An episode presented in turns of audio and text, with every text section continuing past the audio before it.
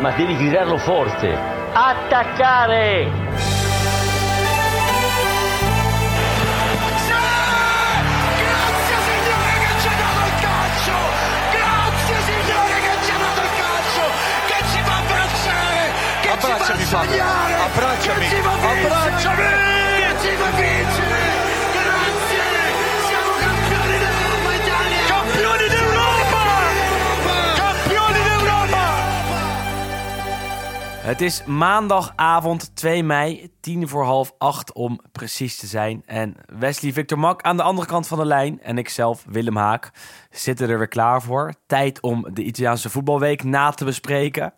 Een week waarin er eh, echt weer heel veel is gebeurd. Maar, maar dit keer nog meer dan vorige Nog week. meer. ja, Ongelooflijk. dat het kon, Wes, dat het kon. Dit, dit, dit wordt een beetje onze klassieke intro op deze manier. Maar er is echt weer veel gebeurd. En ook eh, buiten de lijnen, binnen de Ja. lijnen, in de Uh-huh. media, buiten de media. Eh, leuk nieuws, triest nieuws. Ja, de- Alles. Alles eigenlijk, de full package vandaag. De full deal. Misschien wel de, de meest complete aflevering ooit in onze eh, bijna vijf seizoenen. Tenminste, vier, vier en half. Ehm, moeten wel gelijk even zeggen dat eh, we inderdaad om tien voor half acht nemen, opnemen op eh, maandagavond. Dus dat we Atalanta tegen Salernitana niet meenemen. Het was niet te plannen om of later vanavond of morgenochtend op te nemen. Dus die krijg je nog van ons terug. Die houden jullie te goed. Maar er is ook heel erg veel voor de rest gebeurd. Laten we bij het voetbal beginnen, denk ik, Wes. Want eh, ja, dat is toch eh, het hoofdonderwerp van deze podcast. Dan komen we straks nog even bij de column van Juriaan van Wessem... over het eh, overlijden van Mino Raiola. Die natuurlijk een gigantische invloed heeft gehad op het Italiaanse voetbal... de afgelopen 20, 30 jaar. We komen ook nog even op wat andere dingetjes. Maar we beginnen gewoon weer zoals de afgelopen weken... en zoals we de aankomende weken ook vast gaan doen... bij die titelstrijd. Want... Het is zo spannend, hè? Het is Het zo is, spannend. dit is heel spannend. En wil je het echt alleen maar over dit weekend hebben? Of wil je toch ook nog eventjes dat inhaalduel van Inter meepakken? Nou, dat is eigenlijk de, de, de, de aanleiding Daar- voor de daar wil je spannende beginnen. weekend. Daar daar daar beginnen. beginnen, want het is natuurlijk het begin van die voetbalweek. We we waren er vorige week dinsdag. Volgens mij zei ik bij de afsluiter... Nou ja, over een week weten we veel meer. Dan heeft Inter het inhaalduel met Bologna gespeeld. Eh, hebben we ook weer een wedstrijd van Milan tegen Fiorentina gehad. Best lastig. Hebben we Inter op bezoek gehad bij Udinese. Ook lastig. En weten we ook of eh, ja, ze misschien alles hebben verloren... waardoor Napoli weer kon aansluiten. Nou is dat laatste niet het geval. Maar ja, Inter haalde vorige week woensdag in bij Bologna. En wij zijn al inderdaad. wekenlang zijn wij eigenlijk best wel unaniem het erover eens dat Inter die wedstrijd gewoon moet kunnen winnen natuurlijk. Dat is Ja. zo, maar we, we hebben in onze glazen bol niet gezegd dat ze hem wel even zouden winnen. Ik Nee, bedoel, dat het was niet. wel een lastige uitwedstrijd. En eh, dat bleek het ook te zijn. Ik bedoel, Inter kwam wel eh, voor door een prachtig doelpunt van, eh van Perisic. Daarna de goal van de ex, il gran gol dell'ex. Arnautovic, die, eh Ja, bij die de voelde je wel aankomen, hè? Nou ja, die liep... li- eh, Kijk, ik moet ook heel eerlijk zijn, hè, Wes. Het was Koningsdag. ja, lag gewoon dronken op de bank.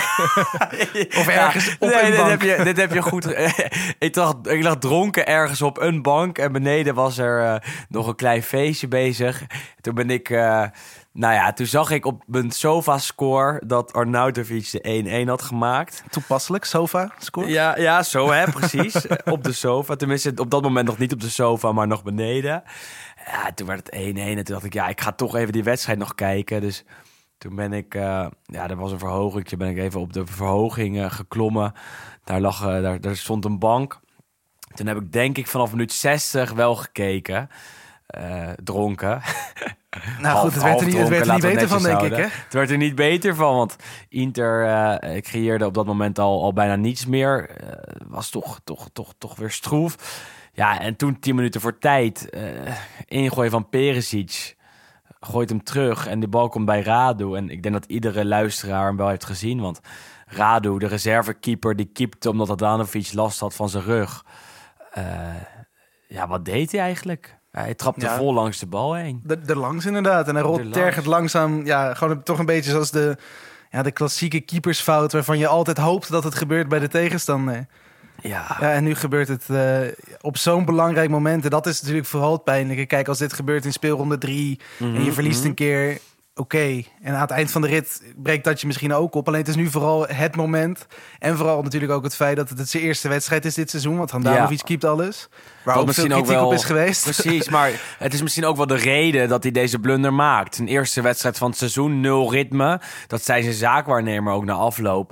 Eh, die natuurlijk voor hem opkomt, voor Radu opkomt. En die zei, ja, als Inter hem nou in de Coppa Italia wat wedstrijd had laten spelen... misschien een kleine competitiewedstrijd tegen een degradatiekandidaat in eigen huis...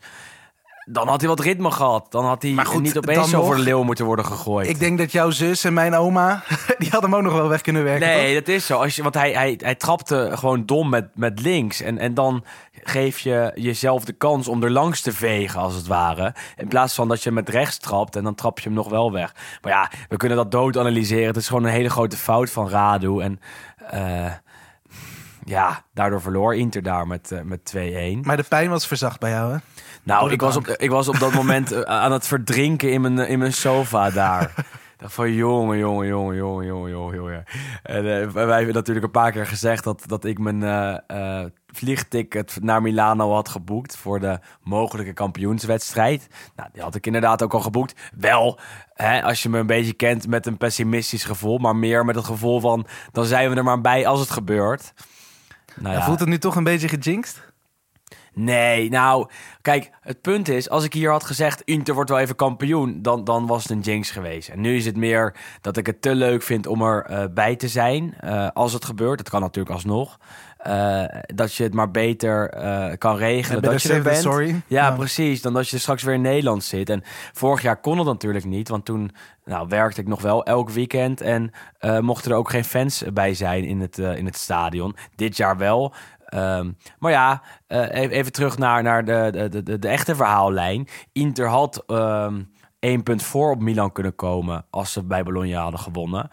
Nu verloren ze en stonden ze, of bleven ze twee punten achter op Milan. Eh, de pole position terug naar de Rossoneri. En die traden dus met dat in het achterhoofd aan tegen eh, Fiorentina afgelopen zondag. En daar merkte je ook wel dat er druk op stond, hè? Ook al was het San Siro helemaal volgepakt. Of misschien juist daardoor wel. Ja, nou goed. Ik denk dat we hebben natuurlijk vorige week hebben heel eh, toch wat veren in de reet van de Rossoneri-fans eh, gestoken. Ook gewoon omdat ze natuurlijk zowel thuis als uit gigantisch enthousiast zijn. En dat stadion is ook al bijna het hele seizoen uitverkocht. En dat is, dat is natuurlijk heel mooi om te zien. Misschien wel een van de fanatiekste fanscharen dit seizoen als je het vergelijkt met, eh, met wat andere clubs. Ook. Ja, Ehm, maar goed, ja, je merkte toch wel dat er daar ook wat, wat extra druk op zat. Want ja, wat je zegt, ze gingen er toch vanuit. Iedereen ging ervan uit dat Inter natuurlijk in ieder geval van Bologna zou winnen. En ja, als, je dat, als dat dan opeens niet gebeurt, dan ligt de bal dus weer eh, ja, bij Milan in, in de goede zin van het woord. Maar je zag wel ook bij de spelers dat er wat, wat druk op kwam. Ze kwamen heel vroeg op voorsprong via Theo en die werd afgekeurd. Daarna ook gewoon veel een beetje, ja, slordig spel, wel wat kansen, maar je had dan niet echt het gevoel dat er heel veel, eh, ja, het was nou niet echt gestroomlijnd, ook wat akkefietjes op het veld. Fiorentina een paar grote kansen natuurlijk, zeker in de tweede helft met eh, Cabral. fantastische redding van Menjan. ja. Die komt weer oh, voor in de, in, de, in de lijstjes met de beste aankoop dit jaar waarschijnlijk hoor. Op Maar- nummer 1 is, staat hij nu Ja. op dit moment. Ja, en uiteindelijk komt het dan goed. En ik had hem net vanmiddag even op het eh Lo Stadio Twitter-account eh, het videootje gedeeld. Want dat is wel eh, hoe ik het ook heb beleefd. Ik zat te kijken in, met een Belgische commentator. En die hield heel wijselijk hield eh, hield hij zijn mond dicht op dat moment. Waardoor je het stadion kon horen juichen. Want op een gegeven moment, slechte uittrap van, van Fiorentina Duman Terracciano. Speelt hem eigenlijk zo in de voeten van Milan. Eh, en Leao die schiet hem, eh, schiet hem in de korte hoek binnen. En dan voel je echt vanaf het hele stadion een soort slaak van opluchting. Natuurlijk ge- gecombineerd met het geluid van het gejuich. En dan gaat echt alles helemaal los. En je zag ook wat, wat beelden vanaf de tribune van, eh, van fans die er zaten. Dat mensen zeiden, ik heb echt het gevoel alsof ik in La Bombonera zit van Boca Juniors. Zo los ging het op die tribunes. Het is toch het En- mooiste wat er Ja, is. dat is, dat is fantastisch. En zeker met in het achterhoofd dat je dan nu inderdaad nog dichter weer bij die titel, die eerste titel sinds, eh, wat is het, 2011, Ja, absoluut. kunt komen. Ja, dat is, dat, is- dat is fantastisch. En, en dat, dat juichen moet je nagaan als je daar in San Siro staat of zit. Dan, dan heb je zo'n ontlading. Ik bedoel, Milan heeft echt wel hele moeilijke jaren gehad. Dan is er zo'n belangrijke wedstrijd. De belangrijkste van het seizoen tot nu toe. Want die moet je winnen. Je moet die pole position in ieder geval nog even eh, behouden. En natuurlijk het liefst tot het einde. ja, als je dat dan in eigen huis voor elkaar krijgt om zo'n lastige wedstrijd toch nog over de streep te trekken, dan is de ontlading natuurlijk het mooiste wat er is. Ik, uh, ik, ik, ik was zo wel jaloers op alle Milanisti, want die wonnen natuurlijk weer met 1-0. Uh, wel ook verdiend, hè? mag ook gezegd worden. Ik ja, bedoel, absoluut. Uh, en meer kansen gehad, de hele eerste helft. Uh, toch dominerend. Fiorentina vooral op de counter. Fiorentina is ook nog eens een team dat altijd kansen creëert. maar Milan was toch de betere ploeg en won, won wat mij betreft wel verdiend. en toch weer Leao, hè? Ja, het, het moet Ja. zo zijn. Nee, ja, het moet zo zijn dat Leao nu elke winnende goal gaat scoren van Milan. Dat, dat gaat er gebeuren natuurlijk. Ehm, want die wedstrijd was om eh, vijf uur afgelopen ongeveer. Een uurtje later eh, trad Inter aan tegen Udinese. Eh, normaal gesproken al een lastige uitwedstrijd voor de Nerazzurri. Daar best wel een keer, paar keer gelijk gespeeld. De afgelopen twee keer zelfs een 0-0. Waarbij Udinese fantastisch verdedigde. Was dit jaar niet het geval. Inter kwam snel voor met Perisic 0-1. 0-2 door Lautaro Martinez. Eh, penalty die hij weer mist. Eh, via de keeper, Silvestri, kwam hij op de paal. Ja, hij kwam op de paal terecht en toen via Ja, de keeper paal wel bij ja, precies. Want eh, de, scheidsrechter was daar wel heel raar bezig weer. Eh, hij wilde eerst geen penalty geven, toen gaf hij hem wel, terwijl het wat mij betreft overduidelijk was. Eh, ja, ja, ja. ja. Nee, niet eens? Nee, nee, hij, kijk, uiteindelijk wel, maar ja, ik weet niet. Ik, ik, ik, ik stel me dat, kijk, hij werd geraakt en dat het een penalty is prima, maar ik verbaas me dan toch altijd over bij dit soort type spelers, zo'n Zeko, maar je ziet dat ook bij een paar andere. Die gasten, die zijn 1,95 meter, die wegen 1000 kilo en die gaan dan echt, nou, dit was echt als een stervende zwaan. De stervende zwaan van het- Sarajevo. Het was gênant, maar het was wel terecht. Maar het was wel gênant hoe die viel. Ja, maar hij is ook een domme lul als hij daar eh, eh, valt en eh, kan scoren en, en, en besluit om te vallen. nee, maar daarom, maar. kijk, ik bedoel dat, dat die penalty wordt gegeven, snap ik. Maar ik zou dan nog bijna zeggen tegen het zeker of nou goed, je wordt wel geraakt, maar als je zo idioot valt, laat maar zitten dan. maar goed, hij gaf hem. En Hij toen was inderdaad hem. gewoon wat consternatie, denk Ja. ik meer. Ja, ik weet niet of die voor gevoelsmatig had die scheidsrechter wel redelijk vlot door dat hij werd aangeraakt. En dat zeiden de spelers van Inter denk ik ook wel snel. Oh, je bedoelt eh, aangeraakt dat de bal door de keeper werd Ja, want aangeraakt. normaal gesproken, Ja, nee, want, en dat, dat wist natuurlijk ook, tenminste, niet iedereen is van die regel denk ik op de hoogte. Want er Mhm. waren ook een paar spelers geloof ik die zelf zeiden van ja, hij ging in één keer via de paal. En een paar anderen die zeiden van ja, wat is het probleem dan? Ja, maar als maar inderdaad een bal niet. via de paal direct terugkomt zonder dat iemand hem anders hem raakt, mag je hem als penaltynemer dan in dat geval niet binnenschieten. Nee. Tenminste, dan wordt hij gewoon dus afgekeurd. Ehm, Maar hij dus het was belangrijk dat hij hem aanraakte en, Precies. en, hij, en hij telde. En uiteindelijk in de tweede helft werd er nog heel even... Ja, het was het laatste kwartiertje ongeveer. Nou, het werd langer 20 dan heel even, werd het wat spannend. eh. Maar langer dan heel even, West. Het was niet, ja, maar niet goed, maar toen, ze echt dichtbij kwamen, toch? Want Udinese, na die 2-0, kreeg ze wat meer de overhand. Maar nou ook niet echt gigakansen. Zeker had Maar een je- 0-3 moeten maken Maar je eigenlijk. merkt wel, ja. En dat is natuurlijk iets wat... Bij Inter zie je dat iets minder. Maar je ziet het bij meer clubs dat ze dan op een gegeven moment gewoon achterover gaan leunen. Terwijl je zegt van nou, doe dat nou juist niet. Nou, ik vind dat je dat bij Inter juist heel erg ziet, eerlijk gezegd. Ja, nee, maar dat, ja, nee goed. Maar ik, ik ben Juve gewend, hè. Ja, nee, dat is waar. Maar ik- als je, als je even de wedstrijden afgaat... en, en dat begint al bij een, eh, Inter-Napoli... eh, was Inter veel beter, kwamen ze op 3-1 voor... besloten ze vanaf dat moment ook om alleen maar te verdedigen. Hebben ze eh, dat, dat echt ter nauwe over de streep getrokken. En hetzelfde geldt voor de wel bij Spezia van laatst... en nu ook weer tegen Udinese. Dat je denkt... ehm, je bent echt veel beter. Druk dan door in plaats van dat je die verdedigende lijn toch 20 meter achteruit zet. Eh, en, dat is wat Inzaghi eh, toch, toch heel vaak doet dit jaar. En dat wordt soms ook afgestraft. Ja, nu dan niet. Met, met, met wat geluk mag je zeggen. Met dat kwaliteit mag je ook zeggen. Want Inter is verdedigend wel redelijk goed. Eh, maar die spanning is dan, dan, dan echt ongelooflijk. Zeker als je fan bent van een van die Nee, twee zeker ploegen. als, als Milan natuurlijk gewonnen heeft. Want Precies, als, als want- ze hier nu nog die 2-2 binnen zou vallen, dan was het echt bijna gespeeld. Dan is het dodelijk, want dan staat Inter op 73 punten en Milan op 77. Eh, en dan mag Milan in de laatste drie wedstrijden nog twee keer gelijk spelen en zijn ze alsnog kampioen. Eh, en nu staat de druk er toch vol op. Eh, mag Milan weliswaar één keer gelijk spelen, maar niet verliezen. Nou, het blijft, blijft enorm interessant. Komende weken eh, nog een, eh, een mooi speelschema voor beide ploegen natuurlijk. Ik bedoel, eh, voor Milan wel een lastiger speelschema zou ik zeggen. Die gaan aankomend weekend op bezoek bij Verona. Daarna thuis tegen Atalanta.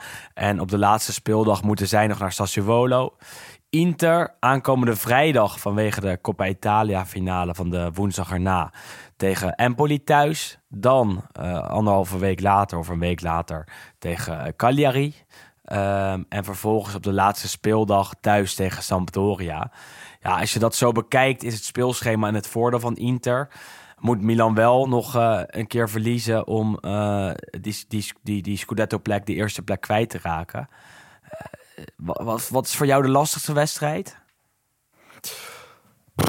Ja, ja, goed, wat je zegt, ik denk dat Inter heeft natuurlijk wel een klein beetje misschien het mentale voordeel, wetende dat inderdaad Milan nog die lastige wedstrijden krijgt. Maar ja, het, het, het, is lastig, want jij zei natuurlijk ook vorige keer, ik weet niet of dat nog in de uitzending was of daarna, maar dat Inter natuurlijk vooral speelt tegen ploegen die niet voetballen.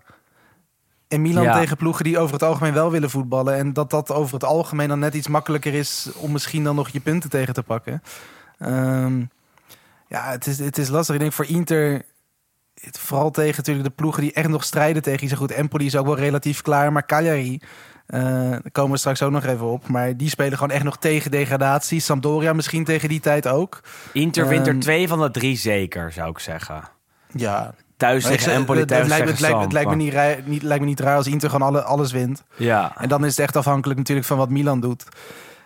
Ja, ja, het wordt, het wordt spannend. Ik denk dat het echt uh, ja, nagelbijt is voor in, iedereen. In, in, in, ieder geval bibbert heel Milaan. En ik, ik zat dan... Uh, nou, ik moet heel eerlijk zeggen, ik zat bij Ziggo, ik moest werken.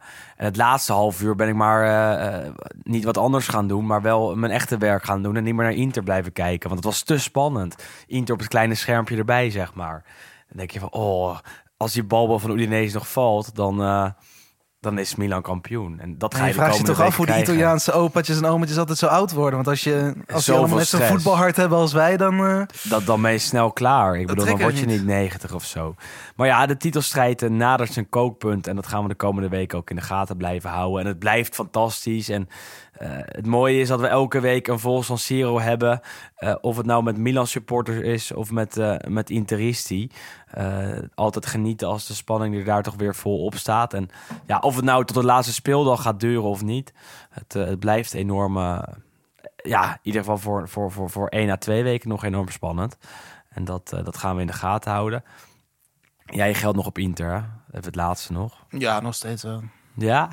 Natuurlijk. Ja, ik, ben, ik ben jij, iemand, ik zeg dan iets en dan hou ik nee, eraan vast. Jij hebt op toch? rood ingezet en je blijft gewoon op rood inzetten. Ja, op blauw dat dus, ik wel. Ja, op blauw. Ja, precies. Je hebt op blauw ingezet, je blijft op blauw inzetten.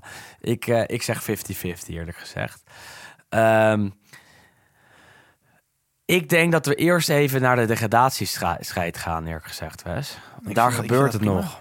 Ik bedoel, Absoluut. je kijkt naar die top 4. We weten inmiddels, uh, en daar komen we straks nog even op, dat Milan, Inter, Napoli en Juve de Champions League ingaan. Uh, Europa League is nog wel spannend, maar daar beneden is het nog spannender. Uh, Venetia, op bezoek bij Juve, maakte wel een goede indruk, maar verloren toch met 2-1. Ja, wil je eerst die wedstrijd pakken? Ja, toch? Ja, ja lijkt me wel. Toch. Ja, want we gaan lijkt toch langs die, precies. Nou ja, het is natuurlijk ja, vrije val. Acht wedstrijden op rij verloren bij Venetia. Um, eigenlijk heel lang hebben ze ook de, de trainer publiekelijk gesteund. Ze hebben een Amerikaanse eigenaar, Duncan Niederauer. En die is eigenlijk sowieso vrij vocaal richting de media dit seizoen. Uh, maar eigenlijk ook altijd heel supportive geweest voor, uh, voor de trainer, Paolo Zanetti. Um, alleen nu, ja, wat is het? Drie wedstrijden, vier wedstrijden voor het einde. Want ook we hebben nog een inhaalwedstrijd te goed. Ja, werd de laan uitgestuurd.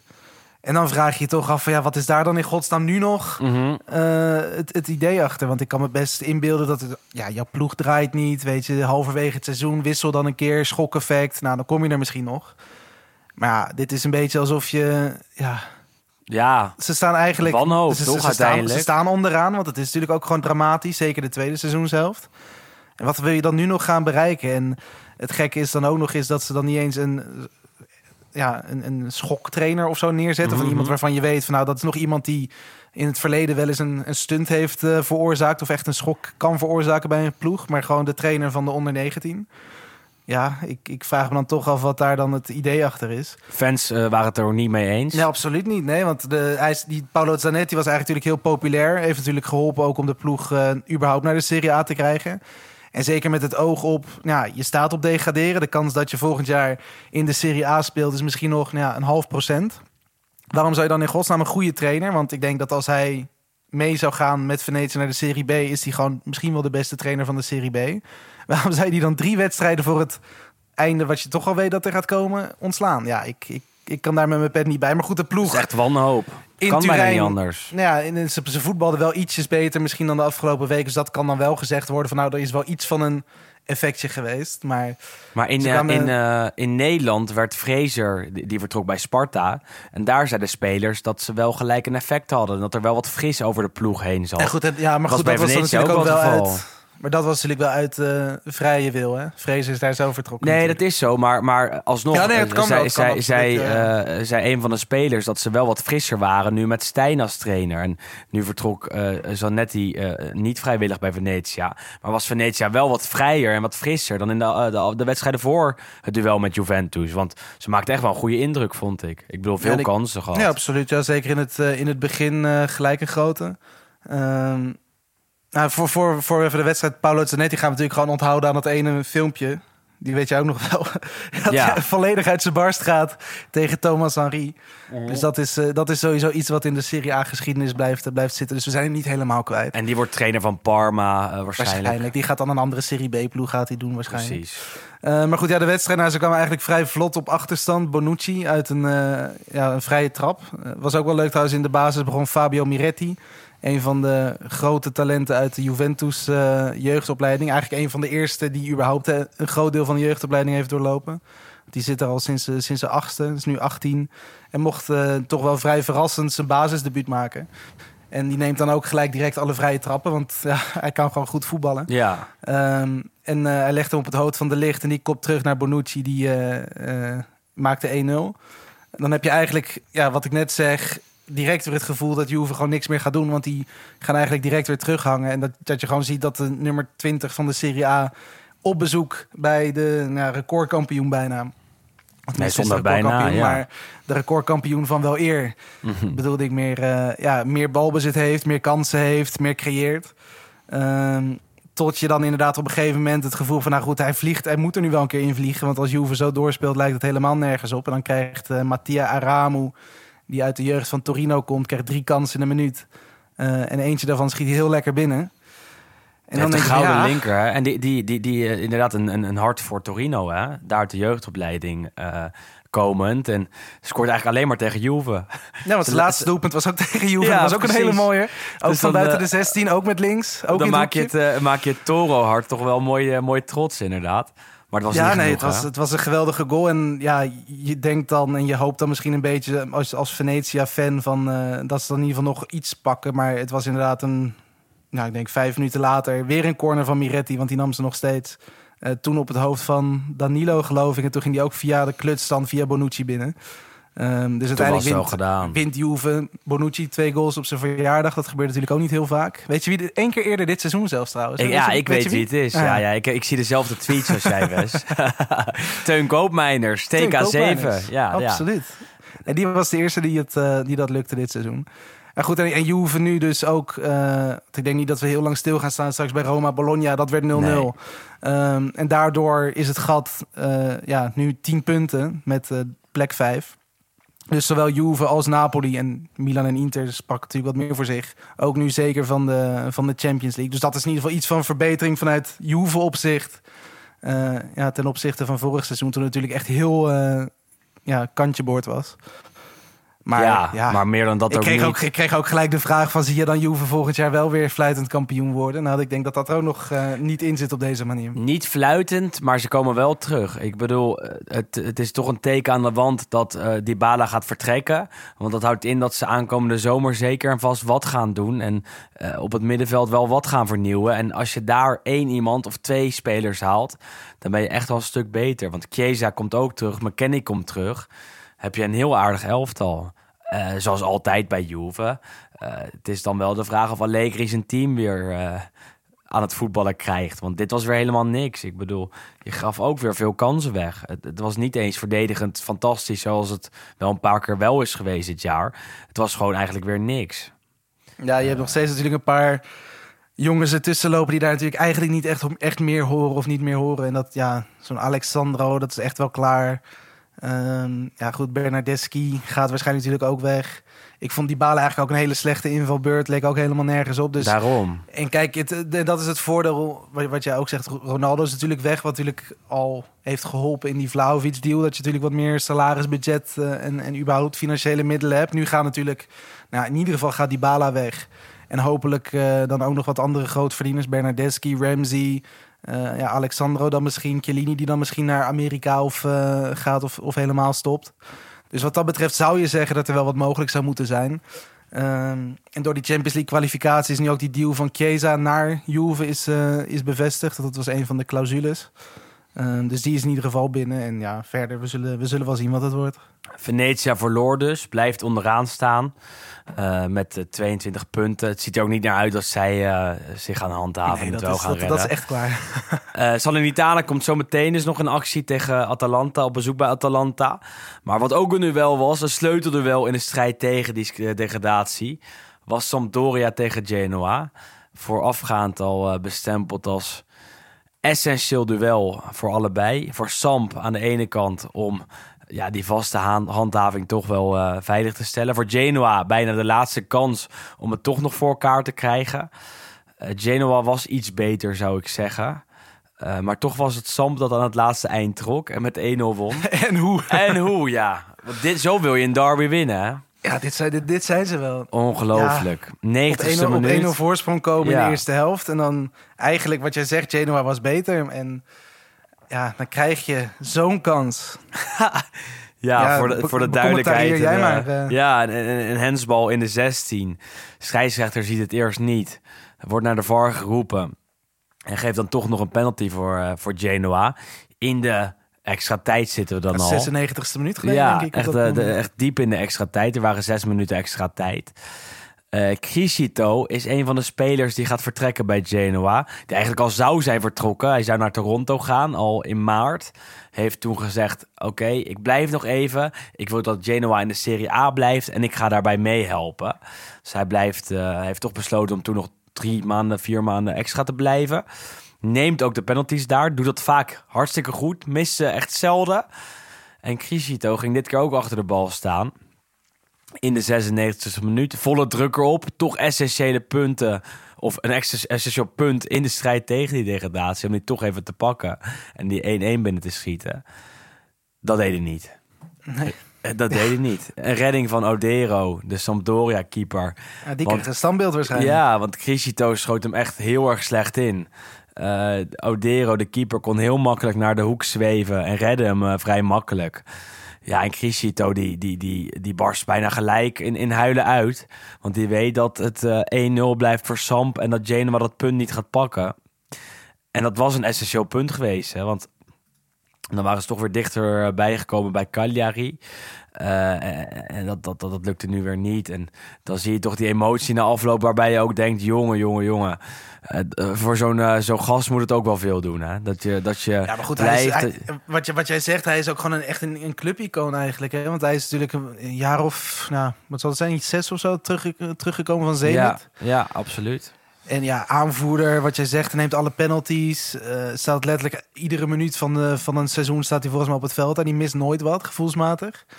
Ja, en als je dan op, op zo'n moment in de degradatiestrijd, in de slotminuut, in de derby, dan een penalty mist. Ja, dat, dat Het zijn essentiële punten. gaat bijna ja. niet op voetballen op sportief gebied, denk ik. eh. Zo is het. Alleen ah, je kan nog voor Genoa het wel een beetje positief bekijken. Want eh, het onderling resultaat tegen Cagliari is positief. Ze staan nu drie punten achter Cagliari. Cagliari dat wel op, eh, op een veilige plek staat. Op plek 17 namelijk. Dus wat dat betreft kan je nog steeds zeggen dat Genoa één keer moet winnen. En dat ze dan boven de streep staan. Maar Salernitana ja. staat er ook nog. Die staan eh, er ook nog, ja. en die hebben Dus- nog een extra wedstrijd te goed. Dus wat dat ja, betreft. ja dus, wel- en die moeten dus ook nog tegen Atalanta. Nou, Eh, dan word je ook knettergek als je, als je Criscito bent. En ook als je Odero bent, want die trok dus eh, die derby eh della Lanterna over de streep voor Samp. Werd ook gek, troostte Criscito nog wel. Na afloop van de wedstrijd gaf hem een kus en zei ja, dat is toch mijn, mijn, mijn baan om die penalty te redden. Om jou niet te laten scoren. En ja, ik voer die taak uit. Want voor Samp waren het ook nog belangrijke punten. Ehm, dat, dat nu wel redelijk veilig lijkt. Hè, met 33 punten. Eh, vijf, vijf punten boven Cagliari. acht boven de streep. Ja, normaal gesproken is dat wel, eh, is dat wel veilig. Ja, hetzelfde Ja, geldt goed, en wat je zegt, het, het is alleen Cagliari, denk je, dat nog eh, wat nu boven de streep staat, wat echt nog moet billen knijpen. Want ja, drie van die vier vertrekken, Cagliari, Genoa, Salernitana of Venetia. Ehm, ja. Ja. Ja. en ze zijn allemaal slecht, behalve Salernitana. De laatste weken. nee, want ook Cagliari, ja, Cagliari trapt het weekend af op, eh, op zaterdag al tegen, tegen Verona. Eh, ja, ook verloren weer. En dan hoor je wat berichten dat Walter Mazzari, die toch ook weer een beetje, die is ook halverwege het seizoen natuurlijk ingestapt. mhm. Die verving toen Semplici. Eh, ook een beetje, nou ja, we hebben het wel eens gezegd, de, de Rolodex-trainer. Ja, dat is als zo iemand die bij iedere technisch directeur blijkbaar ja, op een visitekaartje ergens in zijn in zijn laadje van zijn van, de- van zijn bureau staat. Ja, en die vliegt er dan ja. eh, net uit een, eh, een uurtje geleden. Die wordt dan ook vervangen door, een, eh, door de trainer van de onder 19. Want, dat is nog het bizarste. ehm, blijkbaar heeft hij dus toen hij terugkwam bij Cagliari in zijn contract laten zetten... dat als hij wordt ontslagen op het moment dat ze niet in de degradatiezone staan... dat zijn contract automatisch met een jaar wordt verlengd. ja. Wat natuurlijk bizar klinkt Ook dat je op dezelfde ja. dag ontslagen wordt en een contractverlenging aangeboden krijgt. Ehm, maar goed, ja, voor hem betekent het eigenlijk gewoon dat hij dus een jaar extra betaald krijgt. ja, sabbatical kan genieten. Ja. Want ik weet niet, hij zal waarschijnlijk niet heel lang buiten de lijnen blijven. Nee, maar, wat, kennen, precies. Want als hij voor een andere club tekent, dan betekent het wel Ja, dat allemaal niet verder maar- betaalt. Precies. Maar ja, het, is weer zo'n zo'n hilarische- rare deal. Ja, hoe, hoe kort is hij nou trainer geweest van de club? En wij wisten van tevoren al dat het niet ging werken. Het heeft wel een, een tijdje gewerkt, maar ja... eh, echt Ja, zo, het is geen zo- lange termijn trainer. Nee, echt zo'n keuze weer, weet je wel. Dat je, dat je denkt van, doe nou een keer wat anders... in plaats van weer een van dezelfde namen als altijd. Eh, En je ziet dat het voor Cagliari uiteindelijk toch een keer verkeerd kan af gaan lopen. Hetzelfde geldt voor Genoa, waarbij het ehm, nu misschien iets anders is met de nieuwe eigenaars. Maar die, eh, wat we ook vorige week zeiden, kunnen toch wel een keer worden afgestraft voor hun eh, eh, wanbeleid van de afgelopen jaren. En in, die zin is het bij Cagliari hetzelfde geval. Hebben een prima selectie, maar stevig slechte trainers. En uiteindelijk gaat je dat toch de kop kosten. En ja, misschien is dat wel dit jaar. Ook die strijd is dus echt gigantisch belangrijk. Ehm, en ook daar zien we de komende weken nog fantastische potjes. Want Salernitana gaat donderdag eh, een inhaalduel spelen tegen Venetia. En als ze die winnen, dan gaan ze vol vertrouwen naar, naar duel met de Cagliari van aankomende eh, zondag. Want dat wordt natuurlijk ook nog een, eh, een absolute kraker. Is om zes uur. Ja, daar gaat het lot van Cagliari denk ik wel worden beslist. Als ze daar weten te winnen, dan, dan is de hele strijd gedaan, denk ik. Ehm, al moeten we Genoa ook niet uitvlakken. Alleen spelen die gewoon nog heel veel eh, ja, wat, wat moeilijke potjes... waarvan je denkt, die winnen ze niet. Namelijk thuis tegen Juve, eh, uit bij Napoli. En oké, die kunnen ze wel winnen thuis tegen Bologna. Eh, dus Wes, eh, ook dat gaan we in de gaten houden. Hè. Wat een... Wat, zo- wat een competitie. nou, we hebben het niet zo vaak gehad dat het zo lang op, zo spannend was Ja, op dat al is die het vlakken. vooral. Er is nog niks beslist en we, zijn, we hebben nog maar drie wedstrijden te gaan. En dat is natuurlijk ook wel eens leuk. Alleen die Champions League plekken. Ja. Want, want eh, Ja. daar zijn er dus vier ploegen die al zijn weggelopen. Ook in de Europa League is het eh, nog redelijk eh, chaotisch. En dat komt ook door de scheidsrechters. Want bij Spezia Lazio waren er veel goals, veel spektakel, veel mooie aanvallen. Hing een stuntje in de lucht voor Spezia dat tot drie keer toe voorkwam. Ehm, maar Lazio alsnog langs zij zag komen. Eerst met de 3-3 van Milinkovic-Savic. Die nu zowel bij zijn doelpunt als bij zijn assist in de dubbele cijfer staat. Fantastische prestatie. En daarna door de winnende van eh, Francesco Acerbi. Die eh, de afgelopen weken overhoop ligt met... Of afgelopen maanden zelfs overhoop ligt met de Lazio supporters. En toch de winnende binnenschoot. Met een gelukje. Doelpunt met wordt ja, ja. wat zeggen we dan? Wat zeggen we dan? Wat zeggen we dan? Jongen, Ja, het, zijn, jongen, het zijn bewogen weken. Want wat jij zegt, er ligt al een, een tijdje overstuur een beetje met het, of eh, ja, hoe zeg je dat, overhoop met, eh, met, met de Lazio aanhang. Vorige week natuurlijk de, ja, een van de slemielen in die eh, verloren wedstrijd tegen Milan. Dat Tonali natuurlijk in de extra tijd scoorde, omdat hij ook omviel. Of ja, Mhm, hoe kun je het ja. noemen? En hij pakt op dat moment ook de bal uit het net. En je ziet hem dan met een soort ja, glimlach, grimas. Zie Alla, eh, alla de. Een beetje ja, het was, niet, het, wa- het was gewoon niet heel erg handig. Dus dat was natuurlijk wel iets waar hij zijn excuses voor aan moest bieden. En goed, en dit weekend is hij dan weer heel eventjes de held. Want hij maakt dan uiteindelijk de winnende op bezoek eh, bij Spezia, ook in de slotfase. Ehm, Hij rende ook weg, hè? Hij rende niet naar het uitvak, maar rende de andere kant op. Dat deed ja, hij goed, expres, daarom- dat weet ik bijna zeker. Nee, dat zal best. En hij, daarom eh, gaat Lazio vloog dan nu weer over Roma heen. Dus het was wel belangrijk allemaal. Maar het was weer, ja, wat je zegt, gelukje kun je denk ik niet noemen. Het is gewoon volledige ja, onkunde van de, ja, van de scheidsrechters die daar waren. Het was Luca Pairetto. We hebben dat... eh, volgens mij was het twee of drie maanden geleden dat Mourinho toen natuurlijk het, het telefoongebaar maakte. Ja, Dat was ook naar Luca Pairetto. Want Pairetto's vader was dus ooit betrokken bij dat Calciopoli-schandaal. Mhm. Iedereen wel bekend. Ehm, en Luca Pairetto dacht, nou goed, mijn vader is scheidsrechter geworden. Ik ga dat ook doen, leuk.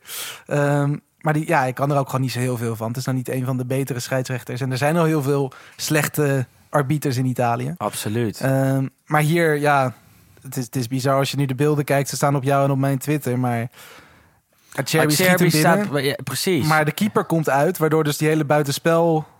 Nou, de regel verandert niet, maar je moet wel even beter, beter kijken naar het plaatje. Maar dat niemand dit is opgevallen, dat is dat dan is moeten er twee, twee mannen moeten er te, de achter de bal staan. Of hoe zeg je dat? Twee, twee, er moeten twee mannen tussen de doellijn en Acerbi staan. Twee Nou. tegenstanders. En er was er maar één die ertussen stond. Dus Ja. is het buitenspel. Heel simpel, zou je Precies. zeggen. Maar goed, niemand, niemand ja... Ik ken die regel. Vroeger, als ik dan moest voetballen, dan... dan, dan eh, nou ja, nee, dat is onzin. Dan, dan gebeurde, dan gebeurde Nee, was- zoiets wel eens. En dan weet je het bijna. Ja. En, en volgens mij, dat is het gewoon zo in je hoofd geprent. Laat staan als je scheidsrechter bent of VAR bent bij eh, een Serie A-duel. En ook nog een duel waar er eh, echt wel eh, veel druk op staat voor Lazio. Die ze echt wel moesten winnen. En dat nu ook doen, omdat die scheidsrechter en de VAR ontzettend aan het slapen zijn. Ja, als jij Roma-trainer bent of Roma-fan... dan kan ik me voorstellen dat je op een gegeven moment er helemaal gek van wordt. Ja, absoluut. En zeker dat het weer nu ook nog eens dezelfde is. Ja, het is, het, het is, niet, het is niet heel gek, want José Mourinho speelde dus gisteren 0-0 gelijk. Ehm, en gaat dan inderdaad na afloop van de wedstrijd tegen Bologna... ehm, waarin ze dus eigenlijk ook weer ja, belangrijke punten verspeelden. Want als zij in ieder geval, al- als ze hadden gewonnen... dan stonden ze gewoon eh, zelf vijfde. En nu staan ze zesde achter Ja. Lazio. En die gaat dan ook in de post-match conference... gaat hij weer volledig los van ja, sommige clubs met een halve knipoog worden wel bevooroordeeld. Sommige clubs hebben geluk, sommige clubs bla bla bla. Ja, En dat leverde dan vanmiddag weer een mooi statement op van Lazio. Die zei van, eh, volgens mij zijn ze bij onze stadgenoot te obsessief bezig met ons... en kijken ze te weinig naar hun eigen onkunde. maar daar tuurlijk is ook zijn weer ze lekker relletje bezig. Ja, nee, absoluut, maar- het is een tegenstander in de strijd om dat, Ja. dat die Europa League tickets. Of dat, Het is dat toch ticket. heerlijk een soort derby buiten de lijn is dit? Ja. Maar ja, ik zou ook gek worden als ik Mourinho was en ik zie dit gebeuren en ik zit thuis op mijn bank eh, dit te kijken en je ziet dat die man buiten spel staat.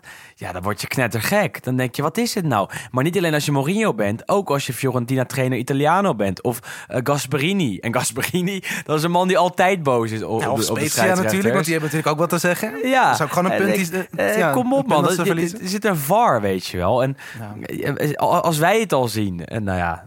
En wij zitten er niet, niet, niet om, om, om, om, dat doelpunt af te keuren. Maar, en het is misschien ook mosterd naar de maaltijd. Maar als wij daar zitten, en ik denk heel veel van onze luisteraars... en Nou, je kent de spelregels, dan was het gewoon niet gebeurd. En dat, dat is heel zorgwekkend. En dat gebeurt natuurlijk veel vaker in Italië.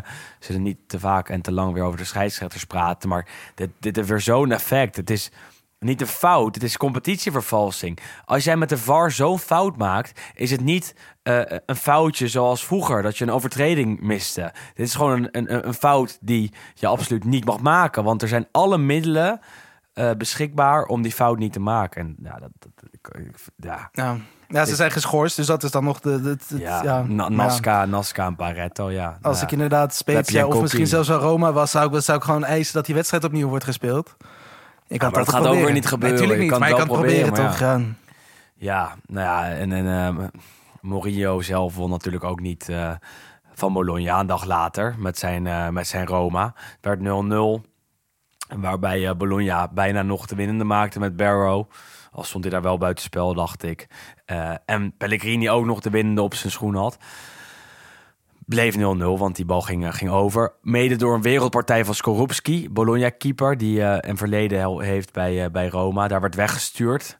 Ja, eigenlijk hadden ze hem misschien wel moeten houden... want hij is beter dan alle Roma-keepers die na hem zijn gekomen. Hij was destijds tweede goalie achter Alisson. En besloot om te vertrekken. Is een, goed recht. Voor Roma wel, wat, wel jammer, zou ik zeggen.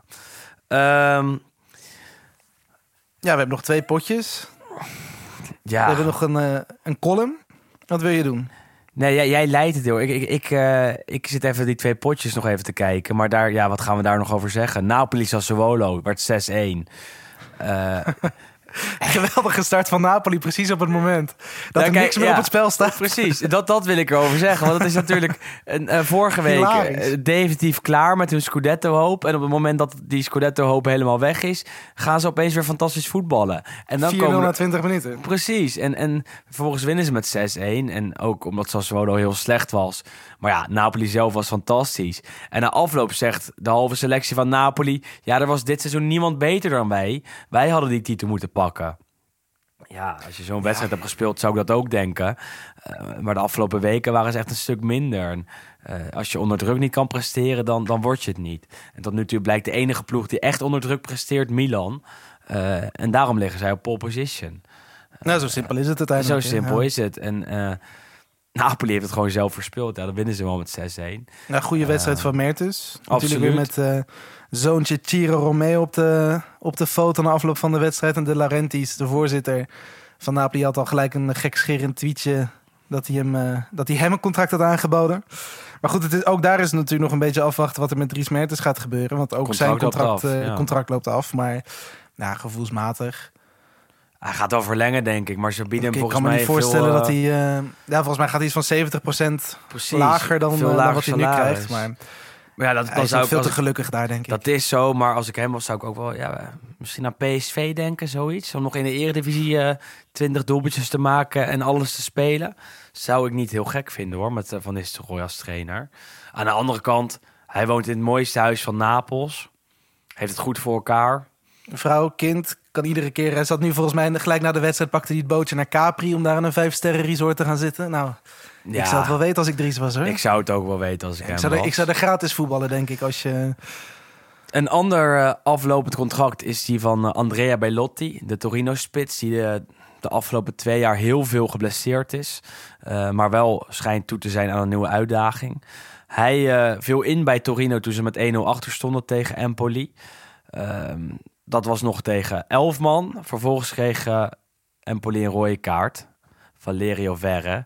Met een, eh, ja, een schandalige tackle. Ook, ook weer iets waarvan ik dacht, dit ziet de scheidsrechter toch gewoon. Maar nee, hij had de VAR nodig om een eh, rode kaart te geven. Eh, verre van het veld af, Belotti erin. En die maakte toen een hat-trick. Twee penalties, want Empoli besloot te gaan keepen met het hele elftal. Twee hensballen namelijk. En daarna nog een ja, mooie uitsmijter van Belotti zelf. Want hij uh, hem nog in het doel in de 90ste minuut. Waardoor Torino won daar met 1-3. Uh, eigenlijk een reguliere overwinning hè, voor Juric en zijn mannen, zou ik zeggen. Ja, en voor Ballotti natuurlijk voor zijn statistieken mooi. Want die staat nu precies op 100 Serie A goals voor, uh, voor Torino. Wat natuurlijk ook best wel een prestatie is. Als je ziet hoe matig door de jaren heen die ploeg ook is geweest. Ja, kijk, hij, hij is daar uh, fantastisch geweest. Hè? Hij is daar een ja, hele goede aanvoerder geweest. Maar hij uh, verdient ook een transfer, zou ik zeggen. En als ik hem was, zou ik ook even een keer verder kijken. En misschien wel kijken of Fiorentina nog een extra spits nodig heeft. Of, hij, uh, hij is in die zin nog Milan. maar 28. Dus het is niet dat hij echt al helemaal op het einde van zijn loopbaan zit natuurlijk. En ja, 100 geen buitencategorie. Dat is niet, uh, dat is niet, ja, is ook geen kattenpis. Dus hij kan echt wel wat. Maar ze wilden een, een paar jaar geleden 100 miljoen voor hem. Nu ja, maar dat, dat is ook maar goed. En ja. dat zeiden we vorige week ook een beetje. Dat is natuurlijk het probleem met jonge spelers. Die spelen dan een paar goede wedstrijden. Dan wordt er gelijk zo'n giga prijskaartje op, opgeplakt. Waardoor en de speler eigenlijk niet meer wegkomt. En de verwachtingen heel hoog zijn. En uiteindelijk er niks gebeurt. En dan krijg je dus dit soort types. Precies. Die echt wel goed zijn. En die echt wel al veel langer een stap hadden kunnen maken. En kijk ook naar Berardi en dat soort types. Die ook nu op een ja, wat leeftijd 7, 28 nog steeds eigenlijk bij hun boyhood club zitten. Uh, niet omdat ze niet kunnen voetballen. Maken, maar ja. gewoon omdat, ja, prijskaartje plus verwachtingen plus dan ook waarschijnlijk door dat prijskaartje een beetje de gebrekkige interesse van buitenaf. Ja, hopen Nou, dat hij nou dan gaan nu een goede keuze mee maakt. Nou gaan ze allebei waarschijnlijk wel een transfer maken. Zowel Berardi als, uh, als Bellotti. Uh, en in het geval van uh, Bellotti een vrije transfer. Uh, gaan we in de gaten houden.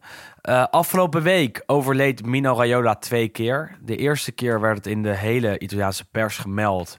Bleek het niet het geval te zijn. Bleek het niet waar te zijn. Zelfs de Gazzetta dello Sport meldde het. Bracht het naar buiten op hun officiële kanalen. Uh, Tancrede Palmeri. Ja, we hoeven ze niet allemaal te noemen, maar uh, blijkt niet waar. Twee dagen later uh, overleed Rayola wel.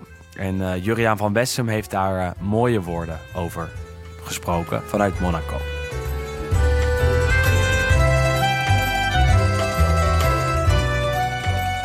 Het is deze week 40 jaar geleden dat een voor het Italiaanse voetbal onvergetelijke zomer begon met de terugkeer van Paolo Rossi na een schorsing van twee jaar. Italië was als voetballand in Nederland nog Verwegistan. Dus dit nieuwtje over de terugkeer ging eigenlijk als een fait aan ons land voorbij. Maar in een pizzeria in Haarlem zal het zeker uitgebreid zijn besproken met de klanten van die avond door de 14-jarige zoon van de eigenaar. Mino, eigenlijk Carmine, wist over het Italiaanse voetbal alles beter. De mensen luisterden graag naar hem. Of het nou de directeur van de plaatselijke ABN was, of een speler van de plaatselijke voetbalclub die zich deze maand voor het eerst voor Europees voetbal zou plaatsen. Paolo Rossi zou ook het leven van Carmine drastisch veranderen. Want opeens wilden veel meer mensen iets weten van het Italiaanse voetbal. Ristorante Napoli werd een pleisterplaats en op zondagavond luisterden de voetballers na gedane arbeid in de eredivisie graag naar de zoon van de eigenaar. Eerst die spelers van Haarlem en Telstar en daarna ook die van Ajax. En zo rolde Mino in een wereld die eigenlijk de zijne niet was. Hij wist al snel hoe de hazen liepen. Hij wilde bij de voetbalwereld horen en deed daarom af en toe hand- en spandiensten voor Haarlem. In het begin van de jaren 90 gaf hij voetballers ongevraagd advies. De topspelers wilden graag naar Italië en zo kwamen ook Jonk en Bergkamp naar de pizzeria in Haarlem om bij hun leeftijdgenoot Mino advies in te winnen. De transfer van deze twee naar Inter was een enorme stunt voor zaakwaarnemer Rob Jansen. Vooral omdat vanuit de pizzeria het parool was geïnformeerd dat de twee Ajaxiden voor Juventus zouden kiezen. Een enorme kanaar, uitgelokt door Mino. En dat is waarschijnlijk de eerste keer dat Raiola ook in de media voor opschudding zorgde. Enkele maanden ervoor was hij op verzoek van Brian Roy naar Foggia meegereisd als een manische van alles en vooral als tolk. Het jochie uit Nocera Inferiore stapte in Foggia een nieuwe wereld binnen, Zeemanlandia. Hij leerde daar in Apulië Zenek Zeeman kennen. Zijn echte doorbraak kwam een paar jaar later toen hij zich presenteerde als zaakwaarnemer van het Tsjechische talent Pavel Nedved. De middenvelder leek voor het EK in Engeland al rond met PSV, maar na zijn doorslaggevende treffer in een interland tegen Italië, na een enorme inschattingsfout van Arrigo Sacchi, belandde hij bij Lazio. Raiola had de verlegen Tsjech in contact gebracht met Zeeman, die inmiddels een gearriveerde toptrainer was. Het was zijn eerste deal als zelfstandig makelaar. Maar wel één in de roos. Want wie kon toen vermoeden dat de blonde middenvelder enkele jaren later de gouden bal zou winnen? Met deze deal maakte Raiola de echte entree als zaakwaarnemer. Later bracht hij hem onder bij Juventus en maakte bij de onderhandelingen zoveel indruk op Luciano Morgi dat hij op het Schiereiland geen verdere introductie nodig had. Raiola was zo slim om de krenten uit de pap te lepelen, zoals Zlatan Ibrahimovic, Mark van Bommel, Mario Balotelli, Marco Verratti, Paul Pogba, Romelu Lukaku, Matthijs de Ligt en Erling Haaland. Echt een mondiale speler op de markt van de transfers. Hij had daarbij ook talloze spelers van de tweede garnituur in zijn stal, maar het draaide toch vooral om die paar topspelers. Raiola werd zelf machtig en schroomde niet om de gevestigde orde aan te vallen. Gewoon frontaal, als een geboren straatvechter. De pizzaiola, zo hij zich uh, gekscherend liet noemen, was sluw, slim en vooral heel direct, tot het lompen aan toe. Hij had geen enkel respect voor status en maakte op die manier indruk bij bestuursleden en bobo's zonder dat hij geliefd zou worden. Hij werd binnen 20 jaar een begrip en zelfs salonveeg. In Monaco, toch vooral een Italiaanse enclave, ontving hij zijn chique gasten op badslippers en in een t-shirt. Onderhandelingen deed hij op een zonnig terras en soms liep hij met een van zijn sterspelers de buurtsuper in voor een pak suiker. Mino Raiola was vooral heel praktisch en wist overal de weg. Hij bouwde een zeldzaam imperium helemaal van de grond af op. Maar hij had zeker niet alleen maar vrienden. Zijn ziekte zal hem hebben overvallen. In december kwam ik hem tegen bij de ingang van een sportschool. Hij had een handdoek over zijn schouders en had net getraind en was vooral bezweet. Een snelle begroeting. Ik zei spontaan voor de grap: Pas je wel een beetje op? Niet wetende dat ik hem nooit meer zou zien. Zoveel gedaan, zoveel bereikt en dan zo kort leven. Rust in vrede, Mino.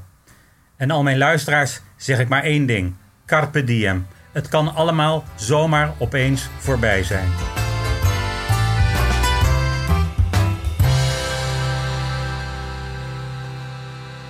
Ja, pluk de dag. Mooie woorden van, eh, van Juriaan. En dat eh, proberen we ook te doen. Eh, zeker met de zomermaanden weer een aantocht. Natuurlijk weer een mooie tijd voor de boeg. Ehm, en hij heeft gelijk. Ja, het zou je maar gebeuren, hè, Wes? Ja, het was ja, heel erg uit het niets. Misschien ook niet, want het was natuurlijk al wel wat langer. Wat, wat ja, ge- ja, gedoe kan je half noemen, jaar, Maar ja. het was al zeker sinds het begin van dit jaar in ieder geval... dat er wat geruchten waren en wat verhalen en artikelen... dat het inderdaad niet zo goed met hem ging. Maar ja, het, kwam toch wel een beetje als, eh, als donderslag bij heldere hemel in. Ja, nou, in is- Icona, in het Italiaanse Ja, voetbal. absoluut. En, en niet alleen het Italiaanse voetbal, maar in het wereldvoetbal. Want ik denk iedereen die, die, die kent hem natuurlijk. Iedereen weet eh, welke spelers hij heeft begeleid, welke deals hij heeft gedaan. En ja, hij staat natuurlijk zeker in Nederland er heel slecht op. Eh, maar dat is vooral zijn reputatie en ik denk niet zijn kwaliteit. Want als je gewoon puur kijkt naar hoe hij als zaakwaarnemer zaakwaarnemer is geweest... dan is dat Mhm. misschien wel gewoon de allerbeste zaakwaarnemer die er ooit is geweest. Absoluut. En dat is lastig, kan ik begrijpen, om, om los te zien van de persoon en het gedoe wat er bijvoorbeeld Ajax of bijvoorbeeld PSV of bijvoorbeeld andere clubs heeft gebracht. Maar ik denk als je, als je inderdaad gewoon puur naar zijn kwaliteit als, als zaakwaarnemer kijkt, dan moet je daar alleen maar respect voor hebben. En als je ook nu alle odes uit alle hoeken eh, van de wereld ziet van spelers die hij heeft begeleid, dat het ook echt een, ja, een vaderfiguur was. Iemand die de spelers beschermde tegen, tegen de buitenwereld, tegen de media. Zo is het, Ja, ja. het is, het, is, ja, het is heel treurig eigenlijk. Absoluut. Echt een icoon geweest eh, in het Italiaanse voetbal. Ehm, ondertussen gaat dat Italiaanse voetbal wel door.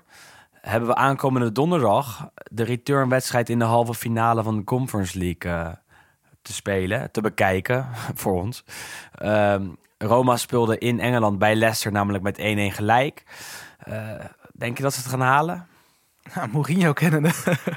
Mourinho Ja, kennen goed, we nee, kijk, ja, Mourinho is natuurlijk wel echt een cup, een cupfighter in die zin. Ik vind dat niet zo'n lekker woord, maar je hebt gewoon van die trainers en ploegen die altijd in, in, in bekertoernooien net even iets lekkerder, eh, iets beter presteren. Eh, en dat gevoel heb je bij, in ieder geval bij Mourinho wel. Roma niet altijd. Ehm, Als je hem goed, wint, ja. als je hem wint, is het seizoen gewoon geslaagd voor Roma. Dit is exact eh, eh, de manier Ja, waarop is Mourinho kan zeggen dat het seizoen is geslaagd. Dan worden ze straks vijfde of zesde, winnen ze die Conference League mogelijk. En, en dan kan je zeggen, nou, dat was best een aardig seizoen. Ik bedoel, eh, Roma wint nooit een Europese prijs. ja, maar dat was toch ook toen een beetje... Het, het, het- het- wat was het toen eh, Ajax de finale, haal- finale haalde Ja, tegen United. Manchester United? Toen was het volgens mij Manchester stond ook niet op de Champions League plekken. En de Europa League winst is een Champions League plek. Dus daar ging Mourinho dan voor. En uiteindelijk was dan dat seizoen ook geslaagd. Ja, Europa Precies. League toen gewonnen met United en die Champions League binnen. Ja goed, en dat zal hij dan nu inderdaad ook proberen. Dat, dat gaat hij toch weer zo verkopen. En dat gaat hem nog lukken ook. Want de Romanisti worden gek als zij de Conference League winnen. Moeten ze wel langs Leicester dus. De stand is nu 1-1. Leicester was het eerste er wel beter. En dan moeten ze langs het legioen in de finale. Wie weet. Wie weet. Wie weet, wie, dat Feyenoord het gaat halen. Dat gaan we ook met interesse kijken. Eh, en aankomend weekend ook weer een prachtig speelweekend. Ik bedoel, de spanning staat erop. We hebben vrijdag al Inter Empoli eh, en Genoa Juve. Dat is omdat die bekerfinale dus is volgende week woensdag. Daarvoor eh, verschijnen we nog met een, met een af, aflevering. We hebben Fiorentina Roma op de maandag. Maar de knaller van het weekend is Verona tegen Milan op de zondagavond. Gaat weer een flink, eh, flink weekend worden in de strijd om eh, de Scudetto. En ook in de strijd tegen degradatie. Want om zondag om 6 uur is eh, Salernitana tegen Cagliari. Ga je ervoor zitten, voor allemaal? Wel, ik ga we er wel voor moeten wel. zitten. We Absoluut. moeten wel. Absoluut. Ik bedoel, mooier dan dit kan het niet, niet worden weer. Nee, absoluut. Het is, ja, dit zijn de spannende weken. Nu worden de, hoe zeg je dat? De laatste loodjes en nu worden de, ja, de, de, de Wordt het prijzen kaf van verdeeld het koren gescheiden. Ja. zo is het. in die zin wel. En ik, zit, eh, ik ben uitgenodigd voor Hekkensluiters, de podcast. Nee. A- aanstaande zondag, om even te praten over mooi. de Hekkensluiters natuurlijk.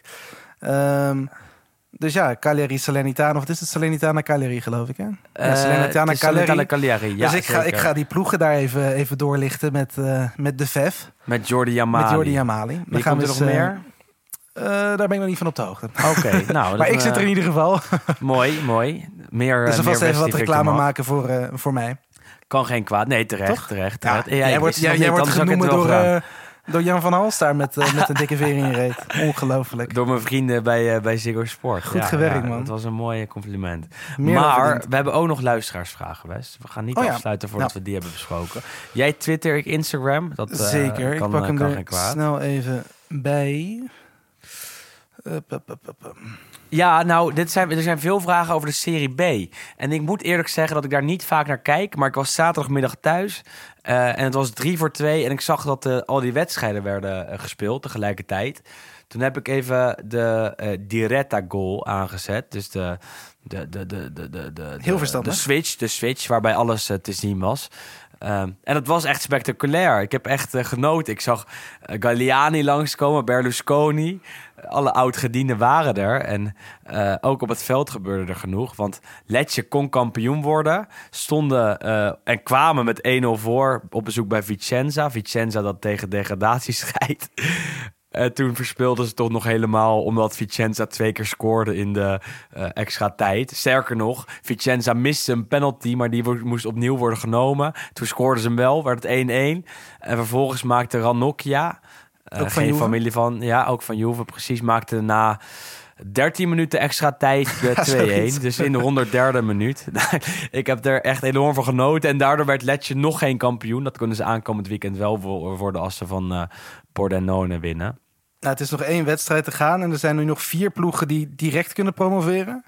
En er zijn volgens mij nog drie ploegen die kunnen degraderen. Want er zijn Crotone en Pordenone zijn al... Uh, daar moeten we afscheid van nemen.